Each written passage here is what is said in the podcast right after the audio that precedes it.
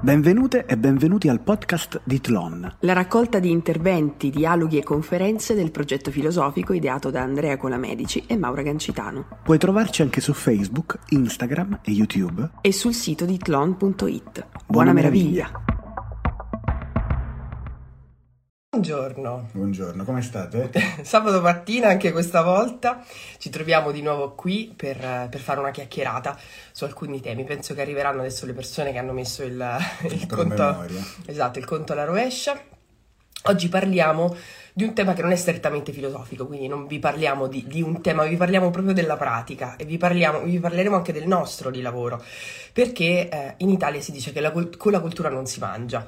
In realtà con la cultura si può mangiare, però bisogna saperlo fare, bisogna, bisogna avere oltre a quelle culturali anche delle altre competenze. E quindi l'altro giorno appunto eh, ne parlavo con una eh, fondazione che si occupa di educazione finanziaria dicendo che una delle ragioni per cui in Italia con la cultura effettivamente è difficile campare è data dal fatto che c'è questa idea per cui è difficile avere dei fondi, dei sostegni, è difficile che il lavoro venga percepito come un lavoro vero e proprio, ma anche perché in genere si parte con tante aspirazioni, tante, tante idee, ma poca concretezza, poche competenze a livello pratico, fiscale, burocratico. Quindi volevamo parlare di questo. Se volete ci potete mandare le domande dove vedete il punto interrogativo, ehm, oppure ce le scrivete anche qui, però col punto interrogativo è più facile, possiamo anche farvele vedere. Gruppo d'ascolto umani e gatti c'è. Il nostro gatto in realtà non è qua, mi sa che è andato di là, però. Andrea sempre camicia di livello. Non è un caso. Tra l'altro ieri, appunto, al salone del libro, un, un ragazzo ci ha chiesto ma come mai vi vestite così normali? Lui non sa che tu stai sviluppando questa passione per le Questo camicie. feticismo. Esatto, per le camicie, come dire, accese. Sì, sì, sì. Ma guarda, il, il punto centrale era, era proprio questo. Fa parte anche del tentativo che abbiamo messo in Andrea ha piedi una collezione di camicie inimmaginabili, in realtà se la sta facendo, Sì, sì, quindi sì, ogni tanto va alla ricerca come i gilet. I gilet voi probabilmente l'avete visto spesso con i gilet, ma i, i gilet sono una scoperta di- degli ultimi due anni forse. Sì, due anni, due anni. No, appunto, ehm, racconta piuttosto quello che abbiamo fatto intanto per il lavoro culturale come Tlon, mh, per dare la possibilità a tutte le persone, intanto sì, registreremo la diretta perché già comincia a chiederlo, mh, per dare la possibilità a tutte le persone che in questo momento hanno difficoltà a trovare appunto lavoro, a trovare contatti, eccetera, eccetera, abbiamo messo a disposizione il sito di Tlon, tutta la squadra della Tlon TV eh, si è messa al lavoro per creare una piattaforma in cui noi non ci guadagniamo assolutamente niente, eh, e però diamo la possibilità alle persone di offrire le proprie esperienze, una sorta di banca del tempo, però alla fine ci guadagnano davvero, perché l'idea di fondo è quella di, come dire, chi ha qualcosa adesso ha il dovere di, di metterla in patrimoniale, questo era il sottotesto, ma diciamo che anche nel piccolo, anche eh, nella, nella gestione di tutti i giorni, chi ha un po' di visibilità deve, eh, deve metterla a disposizione. Questo lo si deve fare tanto con le persone che appartengono a minoranze eh, o a categorie discriminate, quanto con persone che in questo momento all'interno del lavoro culturale fanno fatica a costruirsi un palcoscenico, a costruirsi un, a costruirsi un pulpito, perché non ci sono, non ce ne sono tantissimi, eppure non ce ne sono neanche pochi. Quindi il discorso è proprio quello di riuscire a creare spazi di collaborazione, di condivisione, che permettano a tanti di accedere alla, alla propria, come dire, alla propria fetta. È quello che dice, ad esempio, Taleb, noi è appena uscito una, una, una puntata dell'Audible Club sul Cigno Nero, in cui si racconta la differenza tra eh, il mediocristan e l'assurdistan, così lui li chiama. Il mediocristan è quel, è quel posto, estremistan, l'assurdistan è un altro libro ancora, penso, sì.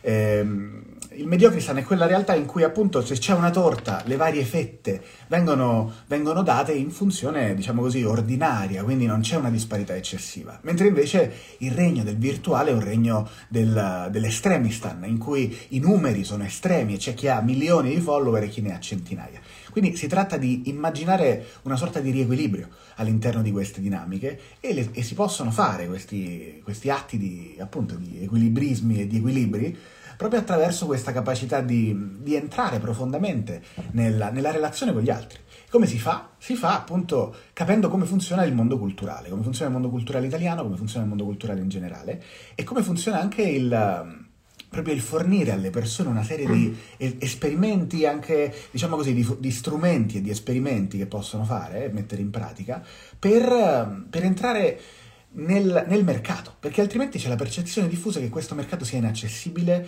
che sia eh, precluso. E chi ne fa parte in qualche modo ha, è, è, amico di qualcuno, ha delle esatto, raccomandazioni. C'è entrato perché aveva la, la, fortuna di un aggancio oppure perché aveva avuto una botta di fortuna e non l'ha. Cioè qui si tratta di creare un, un, un meccanismo virtuoso, quello che abbiamo cercato di fare con Tolon è proprio questo, cioè creare una rete tra centinaia di persone che poi abbiamo, forse migliaia a questo punto, abbiamo, con cui abbiamo dialogato, che abbiamo coinvolto in attività e di, e di, capire quello che diceva Tolstoi profondamente, cioè quando diceva la felicità è vera solo se condivisa, non intendeva dire condividila con chiunque, eh, il passo era molto specifico, era condividila con chi te la chiede, cioè con chi ha la voglia di mettersi a rischio nella felicità, di arrischiarsi nell'essere felice perché molto spesso si, si, dona la felicità a caso e così la si disperde, mentre invece ci deve essere sotto una sorta di tizzone che può essere acceso affinché possa diventare ardente. Eh, Laura dice per favore almeno voi un accenno alla continua alquanto inutile chiusura dei musei, siti archeologici, cinema e teatro, tanti italiani si nutrono di questo. Eh sì, eh, tra l'altro io ho, mm, la, forse la cosa in assoluto forse oltre a un TED Talk che non ho potuto fare quest'anno, era eh, la, l'inaugurazione di una mostra della Galleria Nazionale d'Arte Moderna che è stata rimandata varie volte e che si farà, speriamo, l'anno prossimo, a cui io ho contribuito. Beh, anche lì eh, ci sono stati dei tagli incredibili e effettivamente ieri appunto eravamo a Torino e c'era la Sfinge, diciamo, nella rotonda, quindi ho, pensato, ho pensato al museo egizio e quale sarebbe il motivo. È vero che il museo egizio è sempre, è sempre molto frequentato, però effettivamente non sono luoghi di grande assembramento. Quindi eh, questo è un momento in cui una visita in un luogo del genere potrebbe veramente cambiare, cambiare una settimana. Eh, però purtroppo c'è questa cosa. In realtà, eh, forse lo possiamo dire qui adesso. In realtà si è creato, appunto, Franceschini ha creato un tavolo permanente con eh, con delle persone, con dei soggetti dell'industria dello spettacolo, dell'industria culturale, poi ovviamente si tratta di un mondo, di un'industria enorme, ci sono solo nell'industria dello spettacolo 450.000 persone che ci lavorano. Eh, noi stiamo collaborando con Bauli in Piazza ormai da un po' di settimane, eh, vi racconteremo, tra l'altro lunedì vi racconteremo dell'iniziativa degli alberi in piazza. Ehm, e appunto diciamo che qualcosa si sta facendo, ma è un, un settore sterminato. Forse la cosa eh, che, che, bisognerebbe far capire, questo all'opinione pubblica, è quanto è grande questo settore, quante persone lavorano in questo settore. Nell'ambito dei musei, anche quelli pubblici, appunto come la Galleria Nazionale, che è un'istituzione, eh, ci sono stati dei tagli incredibili. Noi ci saremmo dovuti occupare di tutto un programma di, di eventi, per esempio per questa mostra, che è una mostra molto nuova, molto particolare e però questa cosa non si può fare più, eh, quindi è veramente molto doloroso. E credo che questo non sia il momento per dire che il mio dolore vale più del tuo e quella chiusura vale più della mia, ma in cui sia necessario anche mostrare la complessità di tutto questo. Ecco, cos'è Bauli in piazza? Bauli in piazza è appunto, forse l'avete visto, avete visto quelle immagini al Duomo con tutti i bauli, tutti appunto lavoratori e lavoratrici dello spettacolo, 1300 mi sembra che hanno portato questi 1300 bauli al Duomo mostrando appunto simbolicamente eh, in qualche modo la, la loro immobilità, il fatto che non potessero fare il loro lavoro. Noi abbiamo capito tante cose, abbiamo scoperto tante cose che loro ci hanno raccontato, che appunto gli iniziatori di questo, quindi le, le, persone che hanno creato questa realtà ci hanno raccontato e quindi stiamo ragionando con loro, appunto, stiamo aiutando a capire che cosa fare, quali sono le, le strategie e quindi collaboreremo nei prossimi Anche mesi. Qual è il punto? Bauli in piazza eh, raccoglie persone molto diverse tra loro sono tutti gli operatori dello spettacolo che vanno da rigger, da quello che monta le luci appunto sui palchi, da quello che eh, fa il manager, da quello che fa il direttore della fotografia, dai facchini. E sono tutte persone unite dalla, da una singola cosa, e cioè dall'essere homo faber, cioè persone umane che fanno. E in questo momento del, del mondo culturale è assolutamente sottovalutato il fatto che c'è una ricaduta psicologica dell'assenza di azione colossale. Cioè non è semplicemente un non posso fare il mio lavoro e ho un problema di povertà che c'è e che può essere risolto con un reddito di continuità. C'è un problema proprio psicologico, c'è un problema di testa, c'è un problema legato al fatto che queste persone che sono che hanno da una parte gli attori e gli artisti, su cui è più facile capire che hanno bisogno del pubblico e che quindi vivono in funzione del pubblico, non perché siano dipendenti e che sono brutte persone, ma perché eh, la loro esistenza si svolge come anche tanti divulgatori, all'interno della creazione di quello scambio energetico che c'è tra attore e spettatore, tra attrice e spettatrice, Dall'altra parte ci sono tutte le persone che stanno dietro al palco, che hanno costruito il palco, che mettono in piedi lo show, che fanno i tecnici, che fanno i fonici, Che sono invisibili. che sono invisibili, ma che allo stesso modo e forse più intensamente, e questo è ancora difficile da capire nel panorama culturale italiano in cui facciamo ancora fatica a capire cosa sia la cultura, hanno un bisogno vitale di quella roba lì. Quindi al di là del fatto che possa ricominciare presto, ce lo auguriamo tutti, bisogna prendere in considerazione le ricadute psicologiche su un settore enorme di persone che hanno l'esigenza vitale di fare, di costruire, di mettere al mondo. E questa deve essere una responsabilità collettiva, perché sono le persone che costruiscono le cose che amiamo, perché tutti quanti adoriamo i cantanti di turno, i grandi attori, le grandi attrici, però poi quello che ci sfugge è che dietro, attorno, e non solo dietro, ma anche davanti, anche dalla regia, ci sono delle persone che, che, hanno- che stanno dando la loro vita davvero e che molto spesso, quasi sempre, lo fanno soprattutto per passione. C'è una passione infinita, c'è un- un'esigenza vitale e questa roba qua va presa in considerazione. Per essere dei buoni artisti, io mi ricordo, ho fatto teatro per tanti anni, il mio insegnante di teatro mi diceva sempre guarda che i, i- i grandi attori li riconosci non soltanto per le loro grandi capacità, ma per il rispetto che hanno per le maestranze, per, tutti- per tutto il- il- quello che c'è dietro, per quanto riescono a capire come funziona. Un grande regista di cinema, ad esempio, lo riconosci da quanto è in grado di entrare dentro al direttore della, nella testa del direttore della fotografia, nella testa del direttore di luci, quanto riesce a starci con la sua prospettiva. Quando Proust diceva eh, l'essenziale non è avere nuovi mondi ma nuovi occhi, si riferiva proprio a portare i propri occhi negli occhi degli artisti e dei musicisti. Proprio nelle recherche lui faceva riferimento a queste due figure. Quindi si tratta di imparare a guardare il mondo anche con quelli che fanno arte nel senso antico del termine, fanno tecnè, che, fanno, che sono esperti di eh, specifici ambiti del sapere. E, e a quel punto diventi un grande artista sul palcoscenico. Allora, Valentina scrive: Ho lavorato nel restauro dei beni culturali, ma non riuscivo nemmeno a pagarmi una stanza. Questo è un grosso problema. Io, appunto, vorrei parlare di, de- diciamo, del- dell'aspetto economico di tutta la questione. Perché eh, effettivamente ci sono, come diceva Ascanio Celestini, ha detto anche gli stati popolari, l'ha ridetto, prendiamola con filosofia live. Il problema è che spesso sono solo le persone ricche di famiglia, le persone che hanno dei genitori alle spalle che gli pagano le stanze, li mantengono a poter fare un certo tipo di lavoro. Questo è il problema. Perché raccontare la nostra esperienza? Perché la nostra esperienza è l'esperienza di chi è partito col progetto di Tlon con 600 euro in tre. Eh, quindi noi siamo partiti sapendo fare delle cose. Oltre alla- formazione filosofica, sapendoci occupare di organizzazione di eventi, di aspetti burocratici e fiscali, questo più il nostro socio che noi, ehm, dell'aspetto di lavoro sui libri. Tu lo stai vedendo da qua? No, no, qua non ci sono delle domande. Sì, sì, vabbè, l'hai appena visto tu, posso vedere No. anch'io. Lo sai che mi dà fastidio, non mi riesco a concentrare se tu to- sposti le cose sullo stesso schermo. Guardalo su È questo quello che schermo. hai fatto fino a 30 secondi fa. Esa- sì, sì, ma se parlo, vabbè. Grazie. Ehm, quindi eh, noi siamo partiti ed è questo che secondo me forse anche la ragione per cui ci chiedono di raccontare eh, che cosa abbiamo fatto noi. Siamo partiti sapendo fare delle cose. Avendo l'idea che dovesse essere un progetto sostenibile, perché non avevamo altre fonti di guadagno, quindi dovevamo campare di questo, eh, avevamo però già un'esperienza, nel senso che quando abbiamo creato Tlon avevamo quasi 30 anni. Eh, e quindi avevamo, sapevamo già fare delle cose, avevamo lavorato tanto tempo appunto nell'ambiente teatrale, nell'ambiente letterario, nell'editoria, nell'organizzazione di eventi. Questa è stata la, diciamo, la, la nostra forza, il fatto che sapevamo di dover campare di questo.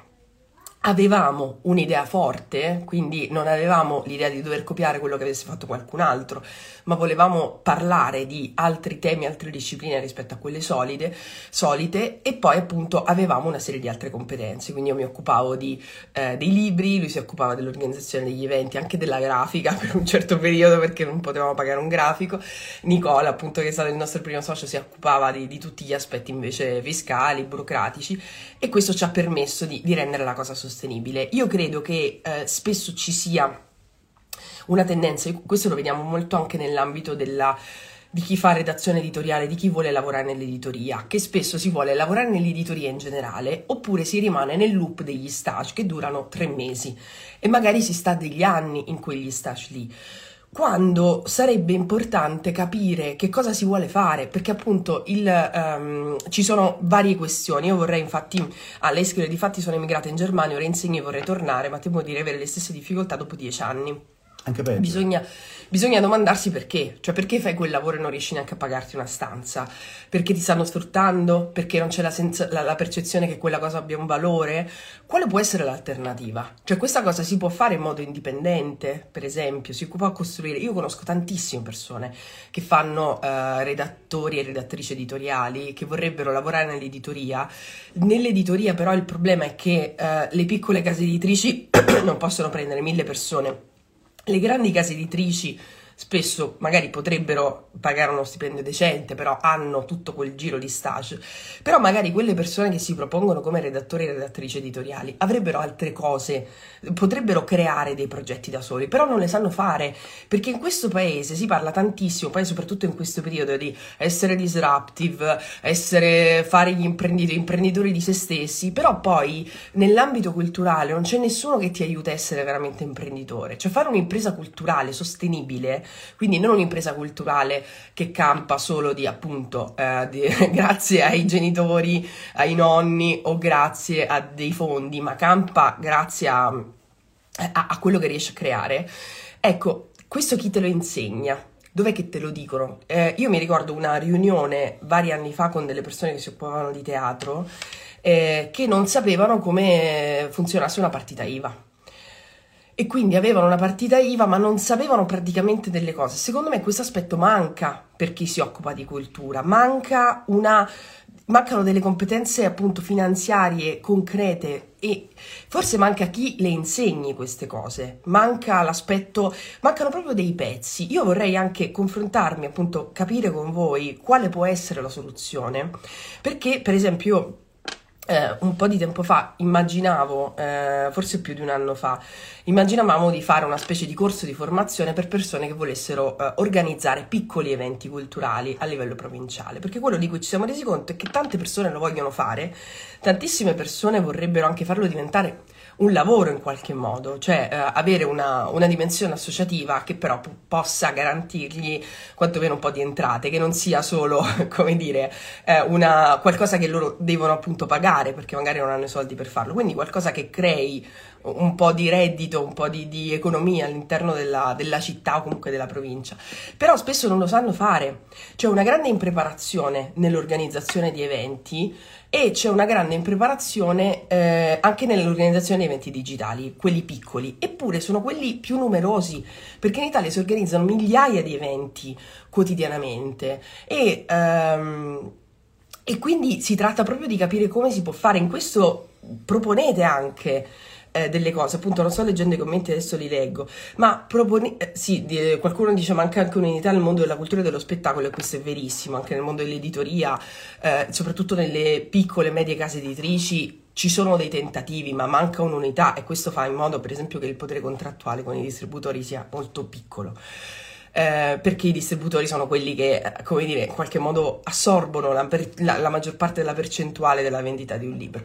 Ecco, come si può fare secondo voi? Quali sono le vostre difficoltà nel vostro lavoro culturale? Anche per esempio se avete un'idea, volete creare una, una piccola azienda di qualcosa, di, che siano eventi o che siano altri, altri servizi culturali, ma non sapete come si fa. Quali sono le vostre difficoltà e come secondo voi si potrebbero colmare? Perché allora, altrimenti... Francesca scrive Secondo me ci troviamo in un periodo di radicale cambiamento in cui il saper fare il proprio lavoro non è più garanzia di sicurezza economica. Con la diffusione di internet ogni cosa è diventata più veloce e quindi molte attività non riescono a stare al passo purtroppo. E quindi la conseguenza diretta è che chi riesce ad adeguarsi in modo proattivo sopravvive e gli altri si spengono. Allora, qui c'è da fare un discorso importante che riguarda il mondo culturale direttamente ma non solo. Ed è il tema dello stage, della, del tirocinio, della partita IVA, che rientrano tutti quanti all'interno del concetto di resilienza, che è un concetto pericolosissimo. O, che vuol dire? Che ha delle ripercussioni sane, buone, quello che vi pare. Però, nel modo in cui è impiegato oggi, il concetto di resilienza associato al mondo dello spettacolo, associato al mondo della cultura, è strutturato esclusivamente per rendere più sbullonate possibili le persone. Cioè, che significa? Resilienza è un termine che è preso dal, dal mondo ingegneristico, eh, da, dalla fisica, e ha a che fare con la capacità di un corpo di, eh, dire, di tornare a se stesso dopo un urto.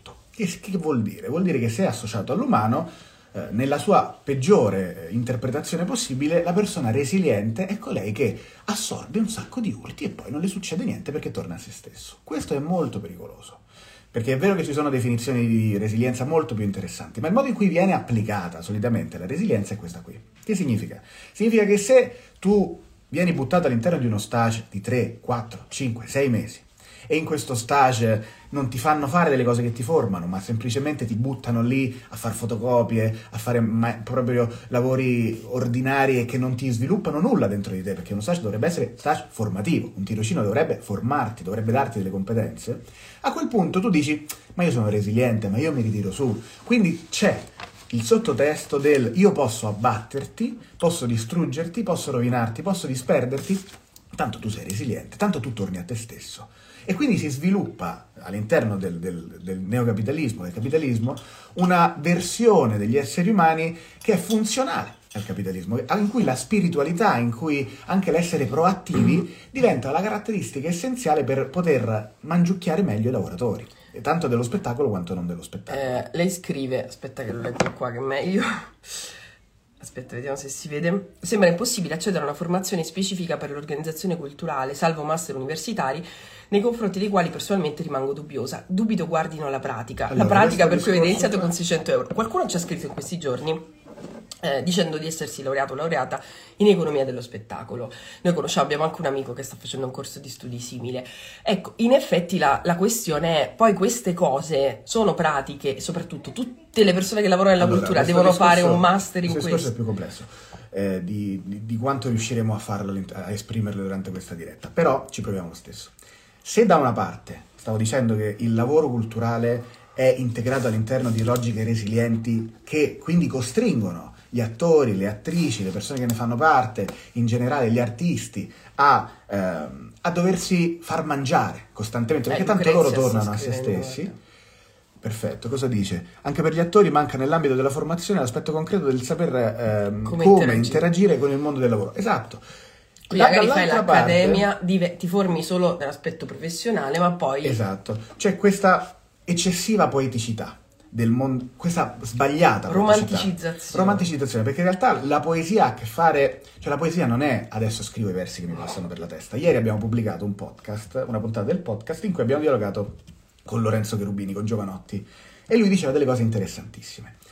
Parlava ad esempio de- di quanto gli piacesse non far vedere la struttura che c'è dietro, l'impalcatura, l'impalcatura di tanti studi che lui fa. Lui è veramente un grandissimo studioso tanto di letteratura quanto di filosofia e non vuole farlo vedere. Lui vuole le canzoni devono essere belle, ehm, non devono essere belle, eh, devono essere stelle, illuminare la notte, far ballare la gente, ognuno come gli pare, ognuno dove gli pare, ognuno come si sente. Questo è quello che dice Giovanotti in Le canzoni, album O Vita 2017.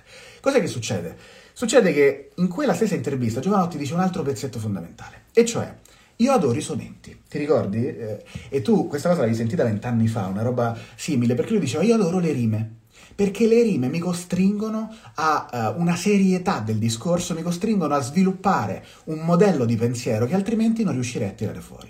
Le poesie a rima sciolta, le poesie così come mi vengono, è una visione ingenua di come si fa poesia.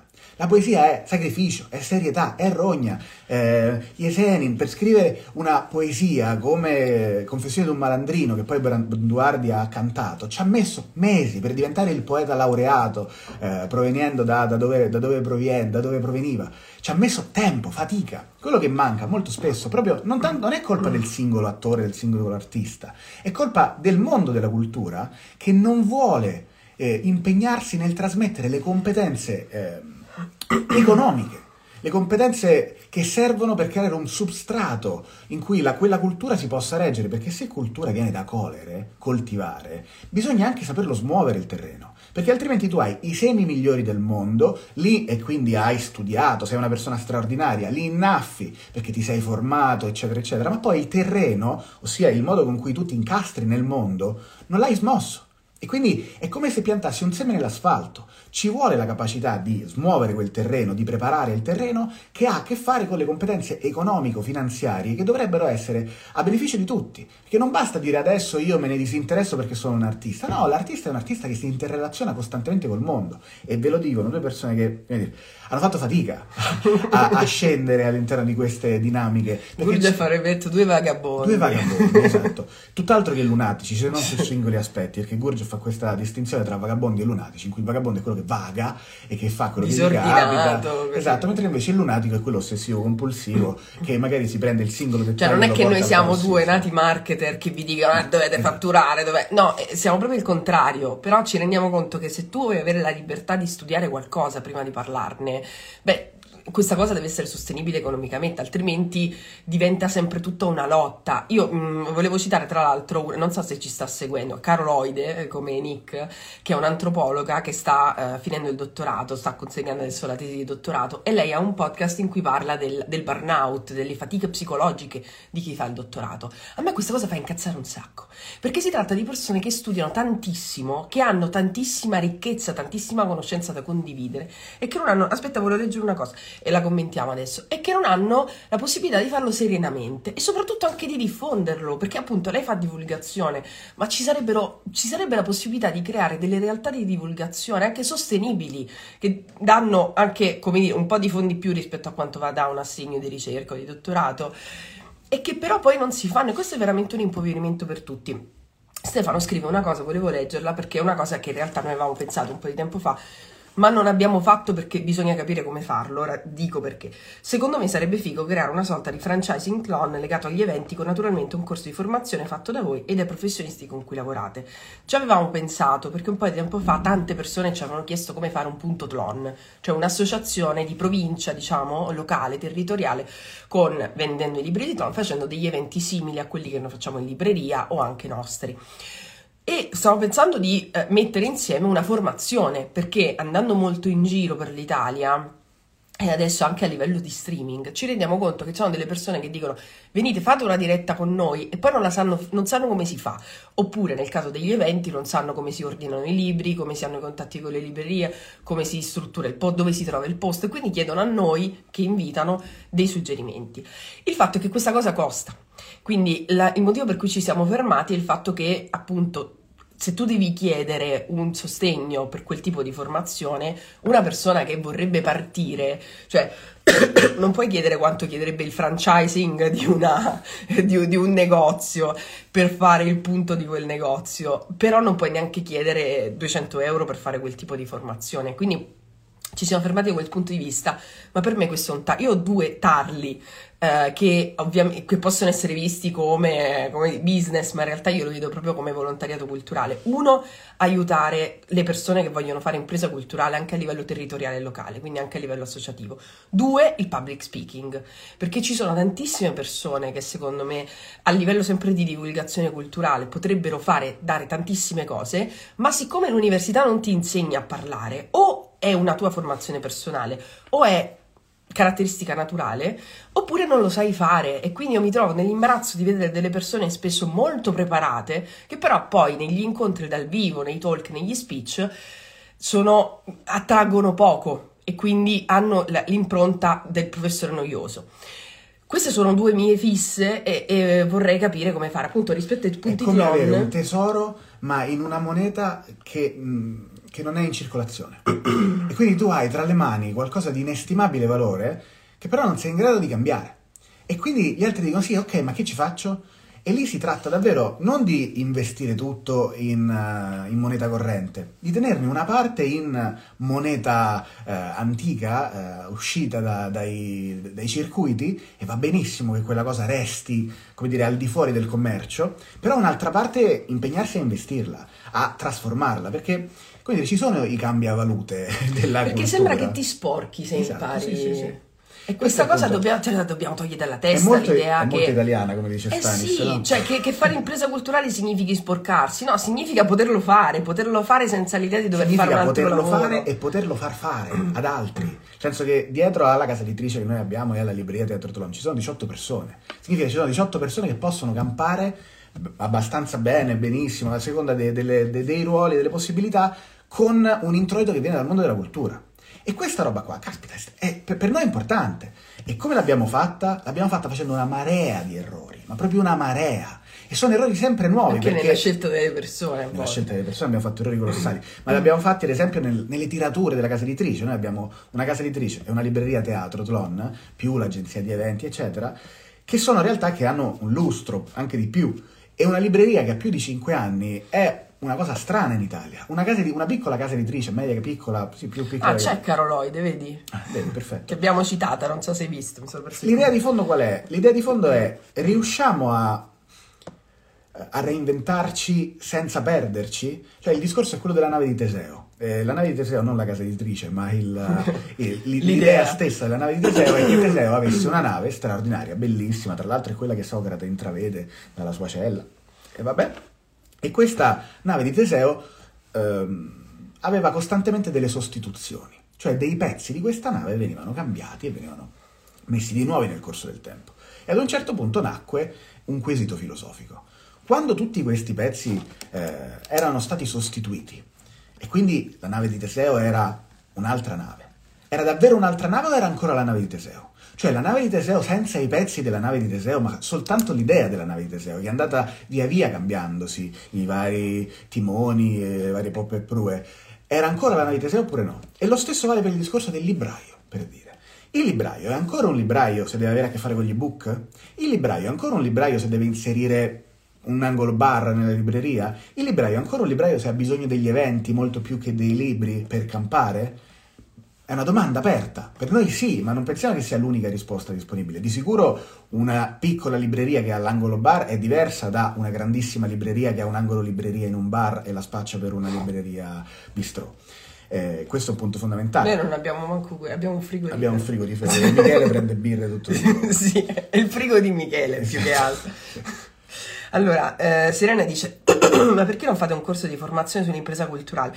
Questo lo vogliamo capire. Magari si può iniziare a fare dei webinar. Cioè, a me interesserebbe anche dare delle, delle soluzioni concrete, dare degli strumenti concreti, perché veramente mi rendo conto. C'è una cosa che noi abbiamo fatto in questi giorni. Siamo andati a rivedere, appunto, come vi dicevo nelle storie, abbiamo, riceviamo un sacco di candidature spontanee. Allora siamo andati a rivedere delle- dei curriculum che avevamo nella. Curriculum al plurale, sempre curriculum, che avevamo, perché le parole straniere al plurale in italiano non hanno il plurale, sono sempre al singolare. Lo, lo dico anche perché vedo S dappertutto. Ehm, siamo andati a rivedere appunto questi curriculum che sono arrivati. all'inglese. Sì, nell'inglese di solito noi li usiamo al plurale, invece vanno usate al singolare. Eh, abbiamo visto questi curriculum, c'erano delle persone che hanno mandato il curriculum a giugno, a settembre, noi siamo andati su LinkedIn per vedere se stessero lavorando oppure no, e purtroppo non stavano lavorando. Quindi dallo- da quando ci avevamo, eh, avevamo mandato il curriculum, queste persone non stavano lavorando ed erano tante Sono sei persone. mesi ormai.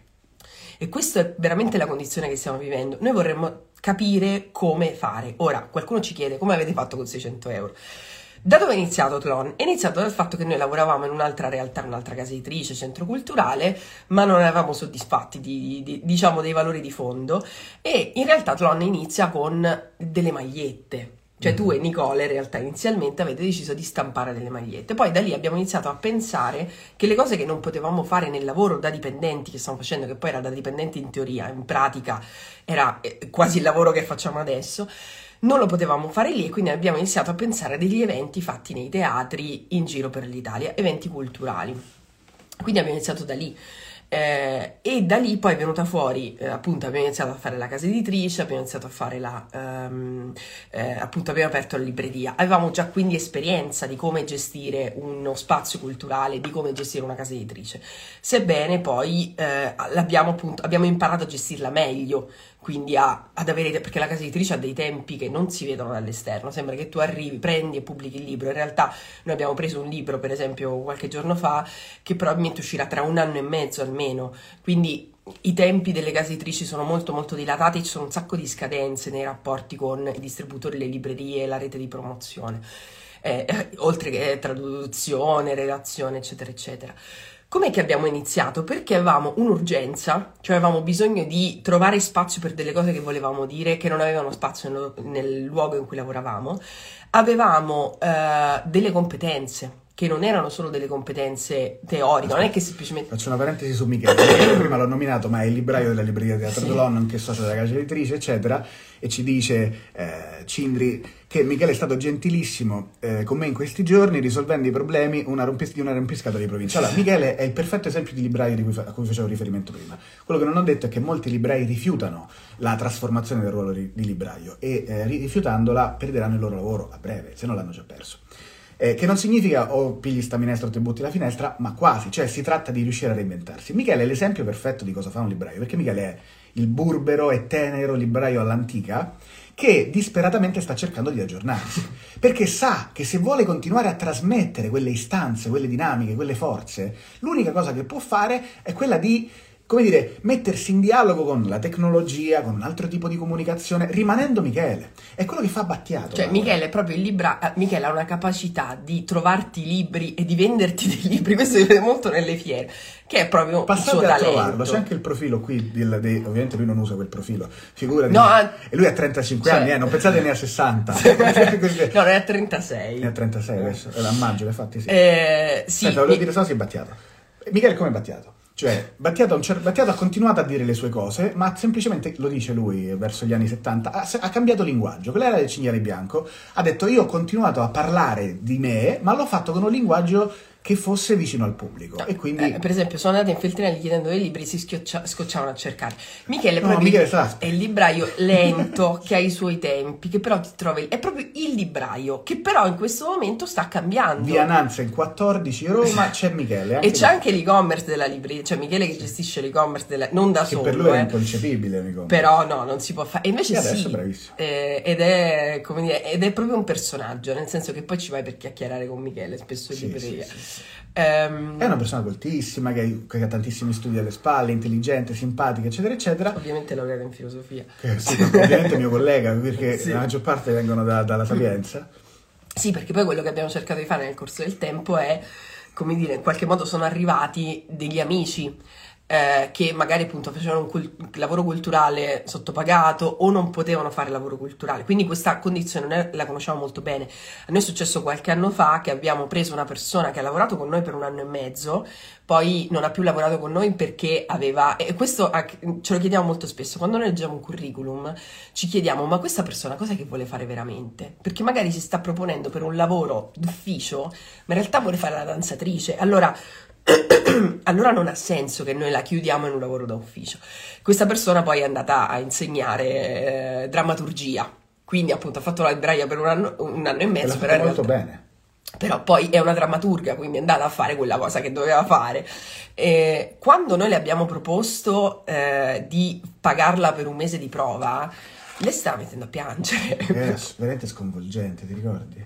Perché diceva come mi pagate? Faccio la prova, cioè dopo anni di prove gratuite, di lavori non pagati, cioè, è stato metti veramente assurdo. Perché? Perché mi è rimasta impressa questa, non ci volevo credere. Cioè ti, convi- ti convi- vi- convincono anche te che quello non sia un lavoro che merita di essere pagato e che quasi devi ringraziare. Però poi alla fine sta lavorando in una libreria, quella libreria porti dei soldi, lavorando lì, tenendo aperto, vendendo i libri o organizzando gli eventi. Cioè, è veramente assurdo che ti convinci anche tu che quella cosa non meriti di essere pagata. Per cui si tratta anche di un atteggiamento mentale, oltre che di capire quali sono le competenze che ti mancano. E io non credo, qualcuno diceva allora, dopo la formazione filosofica, mi scrivevano nei, nei commenti alle storie dell'altro giorno. Bisogna fare un altro master, bisogna fare appunto economia dello spettacolo. Io credo che bisogna fare esperienza e bisogna fare altri corsi, altri percorsi, che non è neanche detto che siano dei percorsi per cui alla fine prendi un diploma. Cioè andare a capire che cosa ti manca, cosa hai bisogno di imparare. Io credo moltissimo nell'apprendimento costante, cioè nel cosiddetto appunto continuous learning, lifelong learning. Ci sono eh, tante cose che noi studiamo che a volte non, poi non sono delle cose che effettivamente utilizzeremo, non è detto, però sono delle cose che ci fanno capire degli aspetti del lavoro che non funzionano, per esempio delle procedure. In un gruppo di 18 persone di procedure ce ne sono tantissime, noi abbiamo fatto un sacco di esperimenti in questi anni per capire come migliorare delle procedure, accelerare delle procedure. E questo non c'entra niente con la formazione filosofica. Certo, la formazione filosofica ti aiuta a riflettere, a farti delle domande che non ti faresti, quindi le nostre procedure sono diverse rispetto a quelle di un'impresa normale, eh, o anche abbiamo un atteggiamento diverso. Però eh, sono proprio delle. Sì, ci sono tantissime domande. Anche di nuovo sui punti Tron, sul diciamo il franchising e se crediamo che funzionino gli eventi di provincia. Ehm, E guarda questo che dice... So- eh, aspetta, aspetta un attimo. Quindi sono delle procedure diverse, ma io non credo che, appunto, perché poi si rimane nel loop del non sono bravo, non sono preparato abbastanza per fare questo lavoro. Io credo che dipenda molto dall'atteggiamento, dalla velocità di apprendimento su certi aspetti, perché un conto è fare una conferenza su Adorno, ieri insultavo Adorno dicendo che è meglio leggere Gianni Rodari, però dico una conferenza su Adorno, allora è un certo tipo di studio, ma quando invece tu devi capire come si costruisce un sito com- che cosa sono gli F24, eh, come se ti conviene aprire una partita IVA o un SRL o un SRLS. Beh, quello non è che devi prenderti una laurea per questo, devi cercare di capire chi ti può aiutare, chi ti può fare consulenza, per esempio. Questo può essere anche un altro modo molto più veloce. Chi deve farti consulenza però va pagato, quindi anche, ci sono delle cose che bisogna domandarsi. Eh, rispetto appunto alla sostenibilità degli eventi di provincia, secondo me sì, gli eventi di provincia sono sostenibili, anzi è molto meglio immaginare degli eventi di provincia anche a livello di eh, streaming, anche a livello virtuale. È meglio immaginare degli eventi virtuali per la tua città, anziché delle cose che devono avere per forza portata nazionale, perché è dispersivo, perché non conosci le persone che lo seguiranno, non conosci i loro bisogni. E, uh, e, secondo me, quindi gli eventi di provincia funzionano, che è la ragione per cui ci siamo interrogati molto, nel, un anno e mezzo fa soprattutto, sulla questione dei punti Tlon. Però il problema è che tu non puoi chiedere alle persone, guarda, per fare un punto Tlon mi servono tot mila euro, perché poi appunto l'idea era quella di fornire dei libri, di aiutare nella struttura, aiutare a capire se prendere uno spazio fisico, come arredare quello spazio, come renderlo sostenibile. La difficoltà è questa, che spesso chi vuole fare un'impresa culturale non ha una lira e non è che tu vai in banca a chiedere un, eh, mi, mi dia un prestito per creare un'associazione culturale nella mia città. Cioè, come dire, se, se dici mi dia un prestito per uh, aprire un'hamburgeria è molto diverso. Um, quindi la difficoltà è un po' questa qui. Se avete delle idee su questo, anche appunto su un possibile videocorso sull'impresa culturale, io credo che ci siano tante, tanti talenti che in qualche modo sembra che stiano marcendo, che non vengano eh, coltivati, che, che, non trovano spazio. Secondo me questo è un peccato. Però questi talenti a livello culturale da soli non bastano per fare impresa, perché come diceva qualcuno, è comunque un'impresa. Quindi si scontra con delle eh, dinamiche che a volte sono molto simili a quelle di qualunque altra impresa, che è quello che non si capisce. A, me, a noi è capitato di assumere delle persone che non avevano mai lavorato nell'impresa culturale, che si stupivano di quanto lavoro ci fosse. Sì, sì. Cioè, come, perché l'idea dell'esterno è che noi stiamo tutto il giorno a leggere, a studiare, poi a un certo punto accendiamo la telecamera e facciamo una diretta col salone del libro.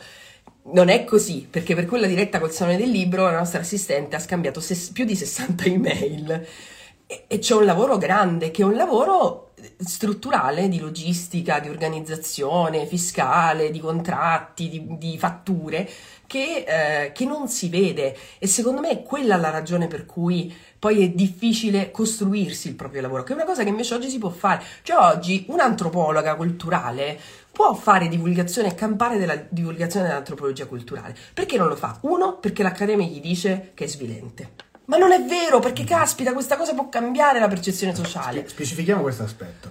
Gli dice che è studente o, in alcuni casi, l'Accademia gli chiede di non fare nulla con le televisioni di non fare nulla con la divulgazione più classica. Perché? Perché svilirebbe il nome della, del, dell'università. Questo accade anche perché alcuni divulgatori si sono rivelati accentratori narcisisti e quindi hanno messo davvero in cattiva luce l'università. Però a cascata tantissime persone in gamba vivono in ambienti che impediscono loro la fioritura che magari gli danno quella dignità che hanno cercato per tanto tempo dell'essere docente universitario, però poi dietro gli hanno tolto la capacità di riuscire ad avere un ruolo nel mondo, al di là di quelle 17 persone che magari L'Accademia si vergogna di noi che parliamo sui social, cioè, capito? Esatto. Ma non sapete Ma quella... quanti se ne vergognano?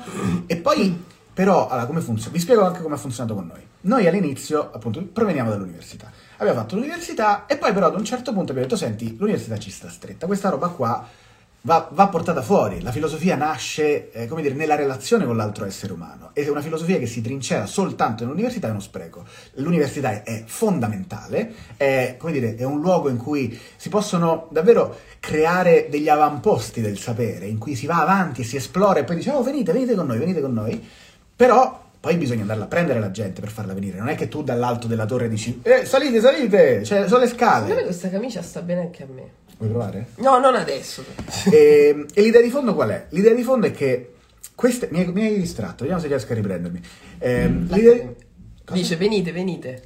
Invece, ehm, quello che è successo a noi è che all'inizio c'è stato un grande, ehm, come dire, è stato guardato con ironia quello che facevamo. Cioè, la filosofia, ma la filosofia non si può fare. tanto alla gente Ma non no, interessa. Non farete, guarda, questa, la filosofia, se voi parlate di Socrate, la gente non gli frega niente.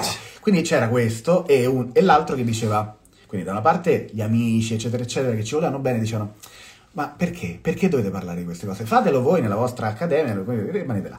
Dall'altra c'era il professore, i professori, alcune persone del mondo accademico che dicevano, no, voi non potete permettervi di andare a dare le perle ai porci. Quella gente non capisce e voi non potete mettere questa in cattiva luce tutto il mondo accademico. Che è successo? È successo che all'inizio ci guardavano con i Luciano di Crescenzi, cioè questi strani. Poi però... Come se fosse un'offesa. Come se fosse un'offesa, esatto. No, ma è bellissimo perché Luciano De Crescenzo, andatevelo a leggere Storia della filosofia antica di De Crescenzo, in È cui lui racconta tutto questo, in cui racconta anche... eh, dov'è che abbiamo parlato dell'Acme, eh, del, dell'Agora Zain? De- era una, da era una Cubo, diretta da forse. Cubo. Mm. E lui racconta proprio di quanto a noi manchi la relazione umana. Lui parlava di questo verbo che è agoradlein, che è eh, intraducibile in italiano, che soltanto giù in Sicilia eh, un po' si, si può capire in Campania, che ha a che fare con l'andare per piazze, cioè il muoversi per le strade, una roba che fanno soprattutto gli uomini e lo fanno soprattutto per perdere tempo, però ha una radice straordinaria, che è la radice del cercare di immergersi nel tessuto della realtà, di fare psicogeografia per dirla con E De Boer. poi mangi la filosofia, mi dicevano. Esatto, e poi che fai? Studi filosofia e poi mangi la filosofia? Sì, mangi la filosofia. La filosofia si può mangiare. Con la cultura non solo si mangia, ma della cultura si mangia. Ci si può nutrire un sacco. E qual è il punto? È che ad un certo punto poi, se hai abbastanza tigna, se hai abbastanza costanza e se nel frattempo costruisci un, un mondo, si tratta proprio di costruire mondi. Anche in modo lungimirante, perché ovviamente delle cose che noi facciamo adesso le volevamo fare da anni, Sì, però non, non le potevamo fare. Quindi si tratta proprio di un percorso fatto pezzetto per E pezzetto. anche se attorno ti dicono guarda che questa roba non andrà da nessuna parte, eccetera, eccetera, se tu lo senti, se senti che quella è la strada della tua vocazione, metti il tuo talento divulgativo, di studio, quello che c'hai, al servizio della vocazione. E lo fai pezzo pezzo, passo passo. E poi ad un certo punto, qua- prima tutti ti dicevano che stai a fare, poi ti dicono vabbè, ovvio, sì, sì, voi siete quelli della filosofia, sì, sì, sì, sì. Come se fosse scontato, come se non ci fossero dietro 5, 6, 10 anni di, di tentativi. Forse non si capisce appunto che noi siamo partiti veramente da outsider.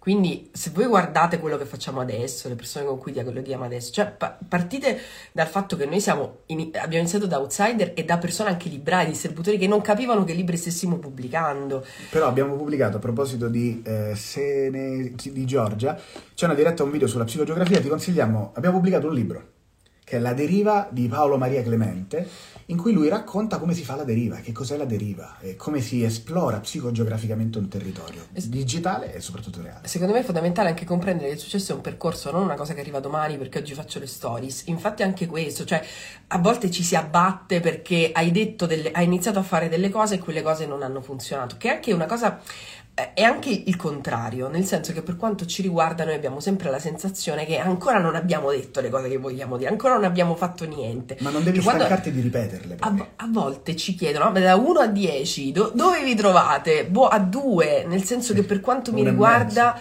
sì, eh, l'altro giorno me lo chiedeva appunto una giornalista del Corriere della Sera. Per quanto mi riguarda non ho ancora fatto niente, non ho ancora detto niente. Vedo quelle montagne di libri ancora da, da studiare, da leggere, di cui parlare, cose che ancora non ho detto, che, che quando le persone ci dicono, ci scrivono costantemente quello che abbiamo fatto e ci danno anche un'idea di noi che non è la nostra, e, lì è anche uno stupore, nel senso che noi ancora un sacco di cose che abbiamo in testa da quando ci siamo incontrati, quindi da, da 11 anni, ancora non abbiamo fatto.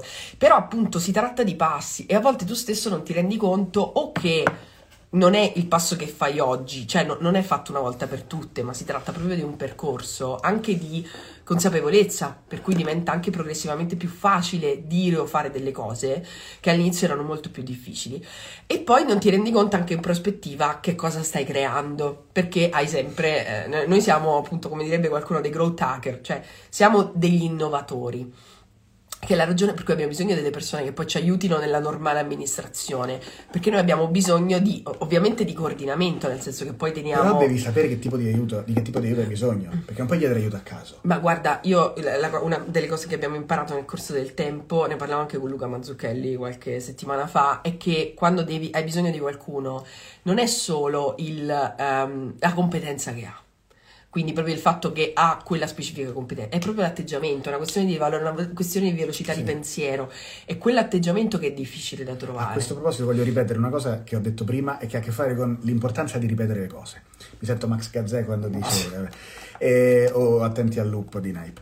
Il discorso qual è? Ripetete le cose a cui tenete di più, anche se all'inizio vi sembrerà stomachevole. Voi non sapete quante volte abbiamo ripetuto che la filosofia si fa nelle piazze, quante volte abbiamo ripetuto che la filosofia nasce dal sauma, dalla meraviglia, che Cos'è meraviglia, orrore, cos'è la personale, infinite volte. Perché se tu la dici una volta e poi ti disperi perché non ti hanno dato retta, tu hai finito di vivere, hai finito di fare la cosa che ami. Se l'ami davvero, vuoi ripeterla. Oh, ve lo dice uno che non sopporta ripetere niente. Smaura mi dice che hai detto, non te lo dico più. Eh, lei alle volte non mi sente e dico vabbè non, non è importante perché mi nervosisce ripetere le cose. Però ho, ho capito che dal punto di vista della divulgazione questo lo dico a tutti quelli che magari divulgano in piccolo in grande sui, sui social altrove ripetere i concetti a cui tenete di più è fondamentale.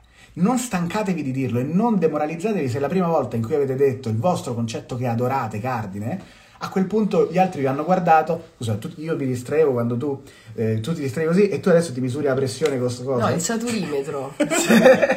no, Eh, vabbè. vedere così, ce l'avevo qua davanti, detto, vabbè, controlliamo. dis- distraiamoci, Sì, distraiamo. vediamo se sento ancora gli odori. In realtà questa cosa degli odori non la faccio, però il saturimetro ce l'avevo qua. Ah, sì, dammelo pure, me lo faccio io. e, e quindi l'idea di fondo qual è? L'idea di fondo è, se avete un concetto che vi sta a cuore, non giudicate la risposta delle persone da una volta in cui l'avete provato. Cioè dovete fare tante prove, tante, tante sperimentazioni, buttarlo lì e starci, ritornarci, passare. E poi una cosa che vi consigliamo, questo fa parte di noi, ma magari può far parte anche di voi, costruite mondi nel senso di immaginate strade che colleghino i vostri concetti e che quindi voi possiate strutturare una mappa che eh, metta in relazione le cose che amate di più. Immaginate tanti modi Sono per infermiere, arrivarci. quanto saturate. Eh, l'ho spento, aspetta. Poi il saturimetro per bambini, però pare che funzioni anche. allora, aspetta che... eh, allora, ci sono varie domande. Di quali competenze specifiche pensate ci sia bisogno? Eh, non trovo niente, il corso in sé è stato caotico. Consigli vistivo molto, immagino il corso di economia dello spettacolo, forse. Di quali competenze c'è bisogno? allora, c'è bisogno di avere una visione, avere un progetto. Cioè quello che, a cui non veniamo educati. 99, come 99? No, 99 è buono. Io penso di, eh, avevo 98, forse perché ho un po' di tosse. Ehm, allora, il, non c'è secondo me competenza in generale nella progettazione. Noi parliamo molto del metodo WOOP di Gabriele Oettinger, quello sulla- sul contrasto mentale, perché è un metodo che aiuta a capire, è un esercizio che si può fare in 40 minuti da soli, che aiuta a capire cosa c'è prima del business plan, prima de- di tutti gli aspetti, diciamo, di organizzazione vera e propria.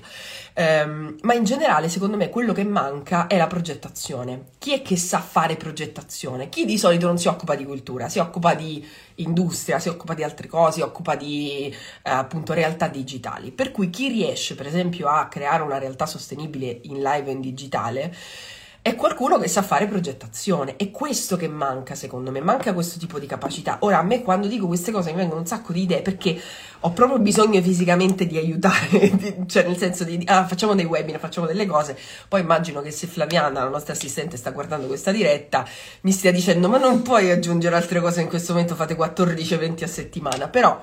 eh, ah, eh, un'altra cosa, perché qualcuno lo chiedeva, se volete scriverci, scrivete a info-tolan.it, non ci mandate messaggi su Instagram perché è un disastro, perché ogni volta che rispondiamo alle richieste ne saltano fuori altre di vent'anni fa, eh, oppure ce le perdiamo, è troppo complicato, soprattutto a- mm, creare delle lunghe conversazioni nei messaggi Instagram, quindi info-tolan.it eh, se volete mandare insomma varie cose.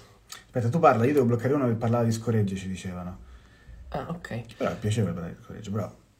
Allora... Pac. Ok. Ehm, che cosa stavo dicendo?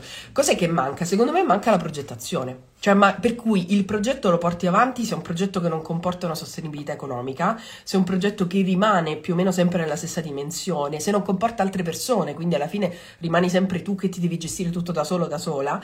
Ma se il progetto diventa complesso, diventa. cioè è come se non ci fosse spazio. Al momento, per esempio, noi abbiamo tante cose che stanno partendo, per cui abbiamo bisogno di persone che, che ci aiutino. Già probabilmente trovate delle persone che ci aiutano, però appunto ehm, perché abbiamo dei progetti più a lungo termine. Quello che a noi interessa, ovviamente noi dobbiamo fare una selezione tra tutte le proposte che ci arrivano, però ci sono delle cose che a volte arrivano tutte insieme ed è veramente un peccato rinunciare a dei progetti belli e che hai la sensazione che possano essere utili, che poi è quello che, che ci interessa veramente tanto. Eh, il fatto è che se tu sei da solo, da sola, se stai portando avanti il tuo progetto, per esempio di divulgazione o la tua piccola associazione, tutto da solo, da sola, non hai veramente tempo per pensare, per progettare, per immaginare delle altre cose. Secondo me l'aspetto che manca in generale è la progettazione. La progettazione ha a che fare con un atteggiamento che vede la cultura come qualcosa con cui si può mangiare, con cui si può campare, che ha bisogno di per, proprio per, perché questo secondo me è importante, cioè perché parlare degli aspetti economici, gestionali, perché? Perché altrimenti così quando studi non ci devi pensare, se invece qua, tu devi tenere sott'occhio tutto contemporaneamente, non ce l'avrai più mai il tempo per studiare, per prepararti. Quindi è proprio per proteggere la vocazione, per proteggere l'aspetto culturale che c'è bisogno dell'aspetto progettuale, che non è sporco, non è qualcosa di cui vergognarsi, ma è proprio quello che serve. Secondo secondo me manca la progettazione. Nella progettazione entrano in gioco tantissimi altri fattori, quindi appunto capire qual è la, l'inquadramento fiscale, eh, capire cos'è la burocrazia, se devi fare dei contratti, le scritture private, se puoi assumere qualcuno, quanti soldi ti servono, a chi puoi chiedere questi soldi, se puoi iniziare da solo, che cosa vuoi fare, quali sono i tuoi desideri, quali di questi desideri sono pronti per diventare progetti da realizzare, qual è l'impatto che puoi avere, con chi puoi collaborare, che tempo ti serve, che email ti servono, se ti serve una newsletter, sono tutte delle domande che ti fai da solo e spesso, cosa, cioè, se non hai qualcuno che ti aiuti, eh, va a finire che fai più o meno quello che fanno tutti gli altri e poi ce l'hai la sensazione che quella cosa non ti soddisfi, non ti dia appunto una... Eh, non sia veramente originale, ma sia un progetto, un progettino come appunto una piccola associazione come ce ne sono un miliardo di altre. Dal punto di vista grafico ci sono tante competenze che secondo me rientrano nell'ambito della progettazione. Non è il metodo, è il metodo WOOP. Ecco, l'ha scritto Kelly scopicamente, W-O-O-P. Eh, noi questo lo raccontiamo anche nel videocorso Vocazione Talento Progetto, in cui appunto raccontiamo questo metodo. Io ne ho parlato un miliardo di volte, perché è un metodo che ti aiuta, appunto, questo, eh, il videocorso è uscito all'inizio del 2020 eh, ovviamente per progettare il proprio anno, poi ovviamente l'anno è, un po' cambiato rispetto alle aspettative, eh, ma questo metodo serve per capire quali sono i desideri che hai, se questi desideri sono autentici e come realizzarli, quindi se, se i desideri sono pronti per diventare un progetto.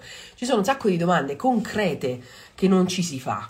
E quindi o il progetto culturale rimane un sogno oppure eh, appunto i progetti realizzati sono progetti di marketing, cioè dei, dei progetti che, soli, che, di solito comportano beni e servizi che non hanno niente a che fare con la cultura. Allora, mention esiste spesso l'aspetto che vedo anche nel mio lavoro di social media manager è non avere lo spazio mentale per la ricerca perché in una realtà piccola mi tocca fare anche altro rispetto al mio lavoro.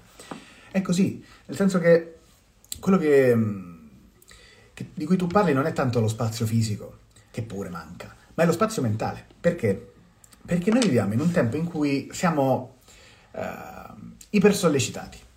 L'essere umano non è mai stato così tanto sollecitato nella storia. Abbiamo stimoli costanti anche quando non ce ne accorgiamo. Se camminiamo per la stazione Termini o una qualsiasi stazione, siamo bombardati da informazioni. E la nostra testa è costantemente presa. Per ideare ci vuole lo spazio vuoto, altrimenti non si può ideare. Eh, bisogna riuscire a creare anche noi che siamo, come dire, iperattivi, ogni tanto dobbiamo proprio fermarci di forza, proprio così, fermo, non ti muove. E, e, a quel punto dire... Ce lo diciamo a vicenda. Perché... Sì, sì, sì. No, no, ma infatti eh, fortunatamente non ci accade nello stesso momento.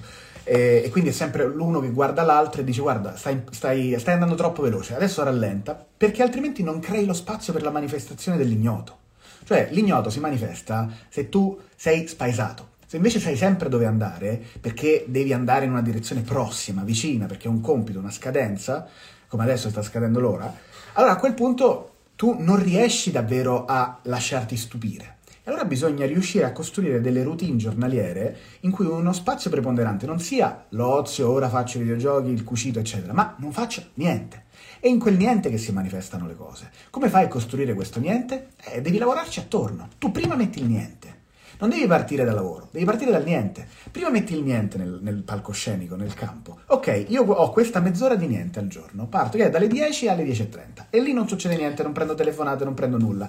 Attorno costruisco la mia giornata. Sembra controintuitivo ed è controintuitivo, però è estremamente funzionale perché è un momento in cui tu dici io adesso lì non faccio accadere le cose. Poi le cose accadono, accadono da sole, perché si manifestano, perché hai creato il respiro, sistole di asso, ispirazione, ispirazione. Ma se tu stai tutto il tempo a, a tirare su, come fanno tantissime persone, non solo metaforicamente, e quindi a, po- a pomparsi, a sentire costantemente il, la società della performance, a tirare anche di cocaina, perché molto spesso poi alla fine per reggere questi ritmi un sacco di gente si sfonda e si devasta l'esistenza, e poi alla fine quello che succede è che tu ti ritrovi a 50-60 anni dicendo ma io ho fatto? Ho sprecato la mia vita.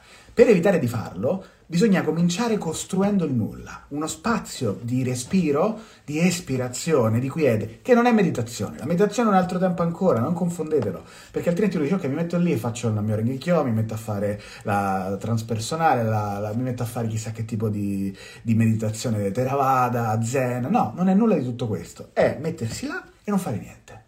E dirsi sono pronto alla, aspetto, sono in attesa della chiamata del linguaggio, se volete dirla come Questa roba, mi rendo conto, è controintuitiva, ma provatela. Costruite la vostra vita attorno al niente. Per alcune persone sarà più facile, per altre più difficile. Però non è questione di oziare, non è questione di mettersi a suonare la chitarra. E questo secondo me manca molto anche de- sia nelle imprese culturali ma in generale nelle imprese, perché spesso c'è l'idea che lo spazio dell'innovazione sia una cosa spendibile immediatamente. No, è proprio uno spazio in cui non hai l'idea che poi quella cosa che stai facendo, che stai pensando, quel vuoto, debba essere immediatamente monetizzato, deve essere immediatamente speso. Noi vi ringraziamo, purtroppo eh, quando si salvano le dirette poi tutti i commenti mandati si perdono, quindi se volete poi salviamo la diretta, nella diretta potete commentare, potete scrivere delle cose.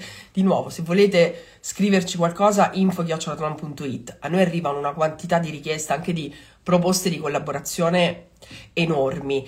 Se si tratta di collaboriamo, noi francamente non abbiamo tempo per anche appunto per preservare un po' di spazio vuoto non abbiamo tempo di, di, dialogare con tutti, però quello che ci interessa capire è se può essere utile in qualche modo accompagnare questo progetto, processo di progettazione perché mancano proprio dei pezzi ed è un peccato perché a quel punto tutti i desideri che hai non li riesci a realizzare e quindi vorremmo appunto cercare di capire eh, quali possono essere gli strumenti, i mezzi in qualche modo per, per, passare quelle cose che hanno a che fare con l'esperienza o con dei a volte proprio dei, degli strumenti pratici. Vi ringraziamo molto. E... Eh, grazie Basta. a tutti quelli che ci hanno seguito, quelli che abbiamo intravisto da Pasquale 40 a Marvi Santa Maria, grazie ad Alex Bellini e a tutti voi. E ci vediamo sabato prossimo, stesso posto più o meno, perché poi è virtuale, stessa ora. Ciao. Ciao.